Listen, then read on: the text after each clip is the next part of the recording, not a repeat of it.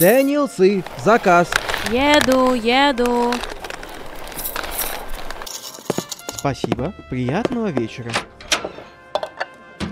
Сэм, там мадам сказала, что коктейль бомбический.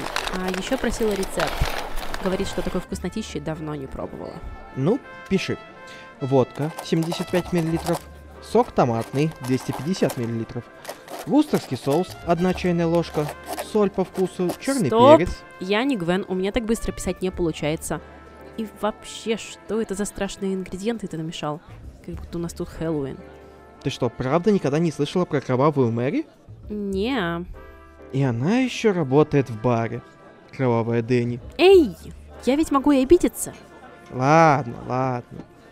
Кровавая Мэри — это современная классика. Позиционируется как лондринг. А интересные части в этой истории есть? Первое упоминание о коктейле обнаруживается в газете New York Times от 2 декабря 1939 года. Автором его считается Джордж Дрессель. Там его, кажется, называли антипохмельным. Звучит как издевательство. Журналисты. Только Трейс не говори.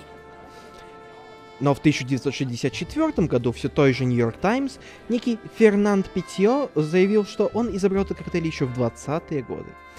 Если спросишь меня, они создали один коктейль, просто в разных вариациях.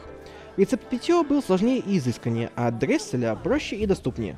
Как раз таки первый и добавил в кровавую Мэри вустерский соус, соль и прочее, что использую я. А что с названием?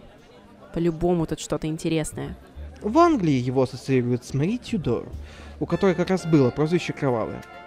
Также есть слухи, что изначально назвать коктейль хотели Красный Луйцан. В честь рыбы. Загугли, тебе понравится ее цвет. Ага. Хм, тут еще пишут, что в Польше он называется Кровавоманька и очень популярен. Напоминает полякам о флаге. И почему я не удивлен? А теперь напомни еще раз, что там входит в рецепт, который ты используешь. Водка, томатный сок, соль, вустерский соус, черный перец, соус табаско, корень сельдерея, лед и лимон.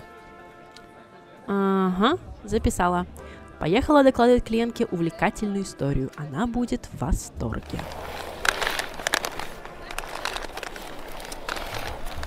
Вот так вот и обучаются люди истории через алкоголь и не закрывающиеся рты наших официантов.